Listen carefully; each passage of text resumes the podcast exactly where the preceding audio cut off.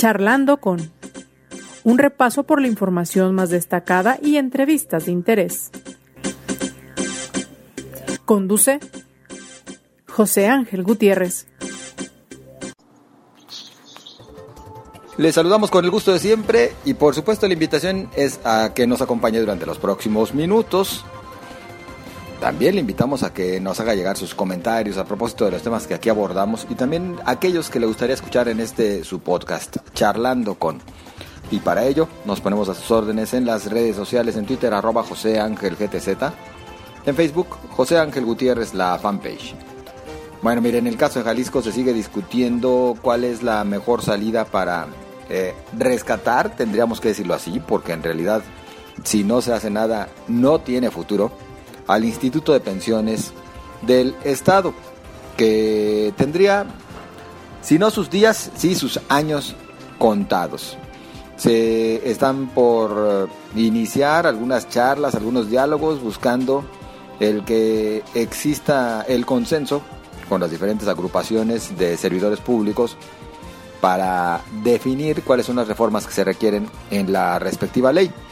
Yo saludo al secretario general de la Federación de Sindicatos Independientes de los Municipios y Organismos Públicos Descentralizados de Jalisco, la FESIJAL, al maestro Juan José Hernández Rodríguez.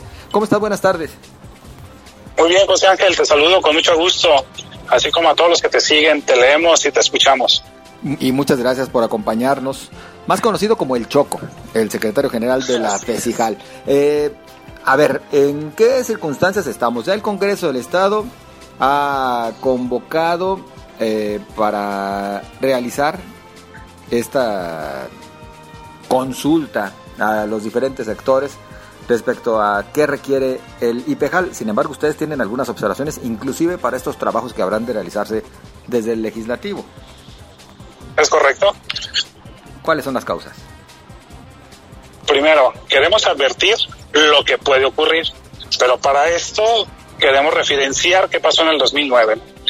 En el 2009 nos vendieron una ley eh, que nos incrementó nuestra aportación a más del doble, es decir, todos los servidores públicos del Estado pasamos de pagar el 5% eh, de una aportación obligatoria cada quincena a pagar 11.5%, es decir, más del doble. Pero ¿cómo nos vendieron esta ley? Nos vendieron esta ley eh, garantizándonos incluso por escrito en un estudio actuarial eh, que de nosotros aportáramos más del doble y la vida del instituto era perenne. Es decir, hasta el año 2110 no tenía por qué haber ninguna aportación extraordinaria.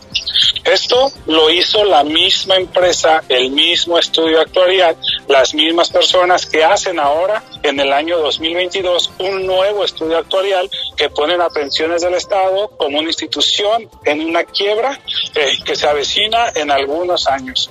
¿Qué dice este estudio actuarial? Que del 32% que pensiones del Estado recibe cada quincena de cada servidor público dividido entre el 20.5% que da el patrón y el 11.5% que da el trabajador, eh, ahora ese, e, ese recurso ya no es suficiente. ¿Qué dice este nuevo estudio actuarial? Que necesita llegar el instituto a recabar el 56% del salario de cada servidor público, esto para que pensiones del Estado siga teniendo viabilidad financiera es decir, 24% más. Y es aquí la parte donde nosotros vemos muy perversa. ¿Qué hace el gobierno de Jalisco con el Instituto de Pensiones del Estado? hacen un corte de caja donde nos dicen que ellos ya hicieron lo propio, que hicieron unas super reformas en el año pasado y que estas super reformas que ellos hacen le dan cuatro años más de vida al instituto, que ahora está en la cancha de los trabajadores tomar la decisión. Nosotros que advertimos a toda la población, no solamente servidores públicos, sino la ciudadanía en general, eh, ahora quieren que nosotros los trabajadores eh, seamos los que propongamos eh, pues fortalecer las finanzas de pensiones del Estado.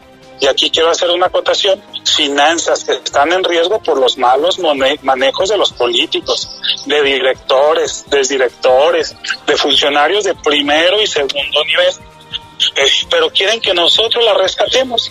Eh, nosotros que advertimos, el gobierno del estado tiene a su servicio eh, sindicalistas y federaciones a modo que incluso lo pueden simular como que si fuera una propuesta de los trabajadores y que dijeran, mira, tomaron conciencia los trabajadores y son ustedes los que nos piden que es aumentarse las cuotas y no solamente eso, modificar derechos que ya hemos adquirido, eh, porque muchos somos de la vieja ley, es decir, 67 mil trabajadores.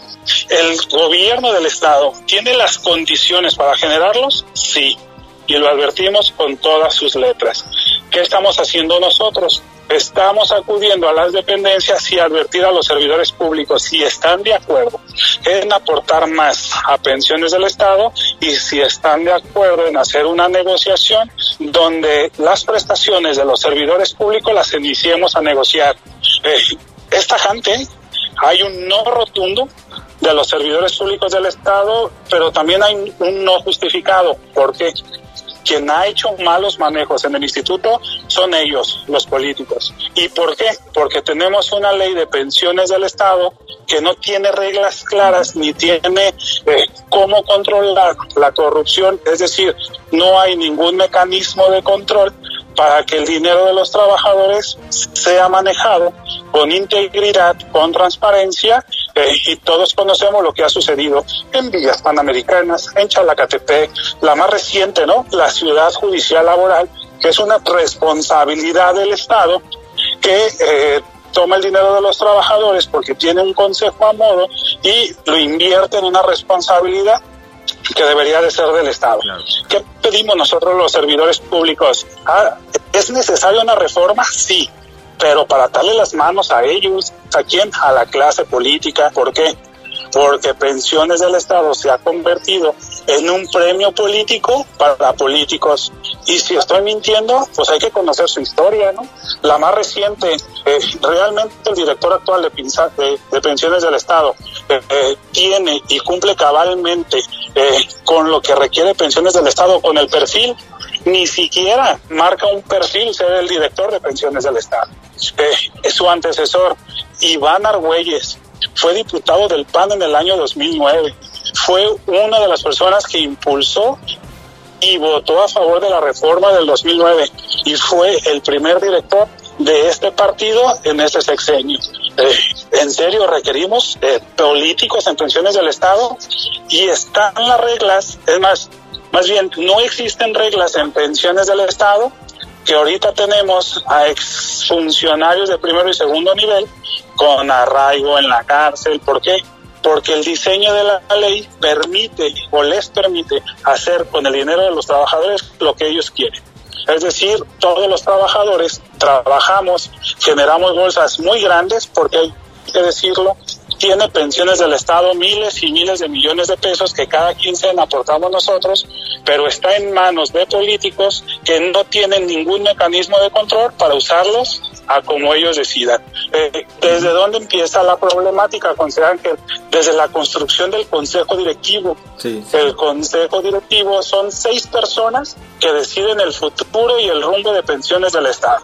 En este momento, eh, me atrevo a decir que los seis de seis por ningún motivo van a desobedecer eh, la línea que les puedan marcar desde Casa Jalisco. Es decir, el estado de indefensión de los servidores públicos de Jalisco pues está muy vulnerable, ¿no? Estamos en un estado de indefensión muy grave eh, y pueden hacer con el dinero y con el recurso lo que ellos quieran. Por eso nosotros Sí. Sí, pero a ver, eh, detengo en este momento porque nos has explicado perfectamente la situación y cuáles son algunas de las principales alternativas. Uno, bueno, ya se nos decía claramente, nos lo advertías. Eh, ahora sí que amarrarle las manos a los políticos, a los gobernantes en turno para que no puedan tomar decisiones sobre las rodillas respecto al dinero que al final de cuentas les pertenece a ustedes, a los servidores públicos, a los trabajadores al servicio del Estado. ¿Qué más? Porque por lo pronto lo que sí se dice, al menos según estos estudios actuariales que ya mencionabas, pues es que le quedan muy pocos años de vida al IPEJAL de seguir en las circunstancias tal como se encuentra hoy en día. ¿Qué más se requeriría para que ahora sí tenga viabilidad financiera, como lo dicen de manera muy elegante? De inicio, mecanismos de control para que el dinero de los trabajadores no sea utilizado a gusto del gobierno. que haya un contrapeso en el consejo directivo donde los trabajadores realmente tenemos, estemos informados y podamos tomar decisiones. Eh, ¿Quién ha hecho muchísimo daño a pensiones del Estado? El Comité de Inversiones. Déjame te digo, yo no sé quiénes son eh, y, quiénes integran esta comisión de inversiones. ¿Por qué? Porque es discrecional. Y lo que es discrecional eh, se traduce en un manejo que se presta a la corrupción. Eh, no, o sea, pensiones del Estado lo que necesita es quitarle espacios al gobernador, quitarle la presidencia al gobernador, quitarle el voto de calidad al gobernador quitar que él nombre al director de pensiones del Estado, porque todos ellos se convierten en, en sus empleados y un empleado pues nunca va a estar en contra de las decisiones que diga el Ejecutivo. Eh, lo primero que necesitamos son mecanismos de control que nos aseguren que nuestro dinero está en buenas manos y que llegue quien llegue, este dinero no se va a mal utilizar, no se, mal, no se va a mal invertir y vamos a tener de calidad y de calidez atención médica garantía de pensión, medicamentos de patente, que nos garanticen que no va a haber sobreprecio en la venta de medicamentos. O sea, hay un largo etcétera con el tema de pensiones del Estado. Y por eso digo que de manera perversa lo que ellos están llevando con estas posibles mesas, que habría que decir quién las pidió, ¿eh? Porque ellos nos acusaron de mentirosos y manipuladores y decían que no viene ninguna reforma, que el Ejecutivo no ha entregado ninguna reforma, que el Legislativo no tiene ninguna reforma, aunque Gabriela Cárdenas comentaba que la tienen lista y preparada. Y el día de hoy, la bancada naranja, el 22 de septiembre, anuncia que ya hay mesas para la integración de una posible reforma. ¿Quién miente entonces, no? Pero hay un tema muy importante, José Ángel, que lo quiero decir a todos. ¿Cuáles son los dos insumos más importantes de un estudio actuarial?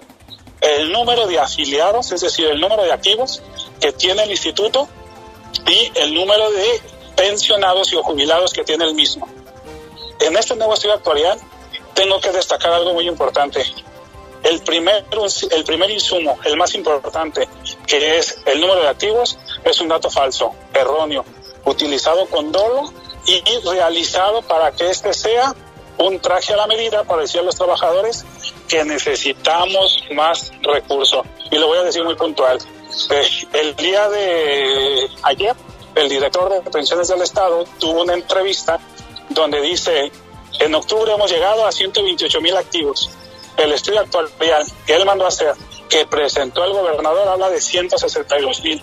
Es decir, eh, casi 40 mil de diferencia entre el monto real y el monto que ellos mandaron hacer en un traje a la medida. Es decir, el primer insumo de un estudio actuarial está mal.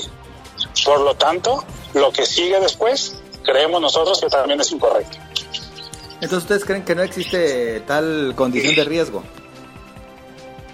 Debe de existir, creo yo, por los altos desfalcos de los funcionarios, debe de existir por todas esas directrices a las que han llevado a pensiones del Estado sin mecanismos de control lo que necesitamos en la primera fase es atarle la mano a los políticos que hagan un buen uso del dinero de los trabajadores y que no sea el Estado el que disponga del dinero de nosotros, que cada quincena nos lo ganamos por nuestro esfuerzo y que ellos dispongan de él.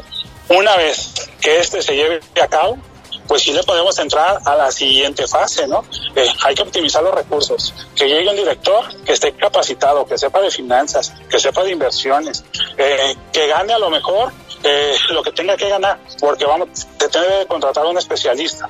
Debe de, haber, debe de haber y debe de existir un perfil para que esta persona pueda dirigir el tema de pensiones del Estado. Y mi pregunta es, ¿por qué pensiones del Estado es noticia?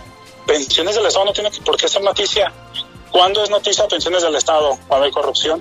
Cuando tenemos aviadores, eh, hablando de este panista que también en el 2009 votó a favor y hoy es una persona que es un aviador en una área donde en una agencia funeraria de pensiones del estado donde pues no trabaja no eh, pero así como él pues también hay muchos casos mientras no haya mecanismos de control que a los políticos les ate las manos va a seguir existiendo la corrupción en pensiones y no va a haber dinero que alcance y al cabo ellos dicen, no importa, ahí está, ahí hay 120 mil trabajadores que lo paguen ellos. En esta ocasión no lo vamos a permitir estamos informados, sabemos lo que están haciendo, sabemos cómo lo procesan, ¿no? Y la manera tan desasiada que el Congreso del Estado y en qué se ha convertido el Congreso del Estado, eh, por eso es nuestra gran desconfianza como servidores públicos.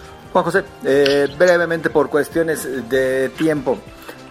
Hay algunas voces que han advertido que otra forma de llegar a un rescate del Instituto de Pensiones eh, radicaría, por ejemplo, en inyectarle recursos públicos, es decir, hablaban, a ver, se me escapan los números en este momento, no sé si los recuerdas tú en estos instantes, pero hablaban hasta de cerca de 2 mil millones de pesos que se tendrían que eh, otorgar, así como que directamente, de las arcas gubernamentales a pensiones.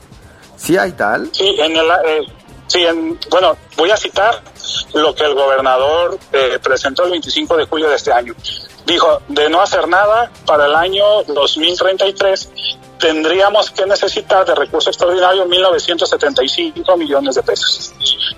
Eh, ¿Por qué para, para los trabajadores al servicio del Estado no hay dinero? Pero porque hubo una prerrogativa en estos días donde se triplicaron los partidos políticos, eh, 230 millones más para uso eh, de los partidos políticos redondo, eh, que realmente los ciudadanos no confiamos. O sea, para los partidos políticos sí hay 203, 230 millones y para pensiones del Estado no hay ningún dinero. Hemos visto cómo han contaminado con esa contaminación visual eh, camiones eh, en cada esquina que te paras, pues todos vemos la publicidad eh, de los partidos políticos. Pues ¿quién los quiere ver en el camión?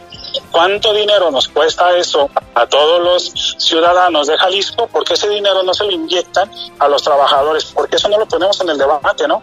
Y con esto me gustaría concluir. Eh, José Ángel, una de mis aportaciones, ¿por qué pensiones del Estado? Si es un OPD, lo pagamos los trabajadores y no lo ha pagado el gobierno del Estado y estamos hablando solo para este año de cerca de 300 millones de pesos. Pues con ese mensaje nos quedamos y con la postura clara de que entonces, al menos por lo que corresponde a los sindicatos integrados en la FESICAL, no es negociable el que se incrementen las aportaciones por parte de, de los servidores públicos. Es correcto, José Ángel. José, muchas gracias. Te agradezco, un saludo a tu auditorio. Muy amable. Es el maestro Juan José Hernández Rodríguez, secretario general de la Federación de Sindicatos Independientes de los Municipios y Organismos Públicos Descentralizados de Jalisco. ¿Usted qué opina? Vaya que se presta para el análisis, el comentario, el cruce de opiniones, inclusive más allá del sector de los servidores públicos, ¿no? Porque otra de las salidas es esa justamente que mencionábamos al final, el que se le inyectara recurso recurso público, recurso de las arcas gubernamentales, ese que tienen en el presupuesto del gobierno estatal cada año, para que pensiones siga siendo viable. Pero si no se hacen las reformas que limiten en qué invierten y de qué manera, pues todo va a seguir igual. Espero sus comentarios. Le reitero a las órdenes en las redes sociales, en Twitter, arroba José Ángel GTZ, en Facebook, José Ángel Gutiérrez, la fanpage. Pásela bien y nos escuchamos mañana.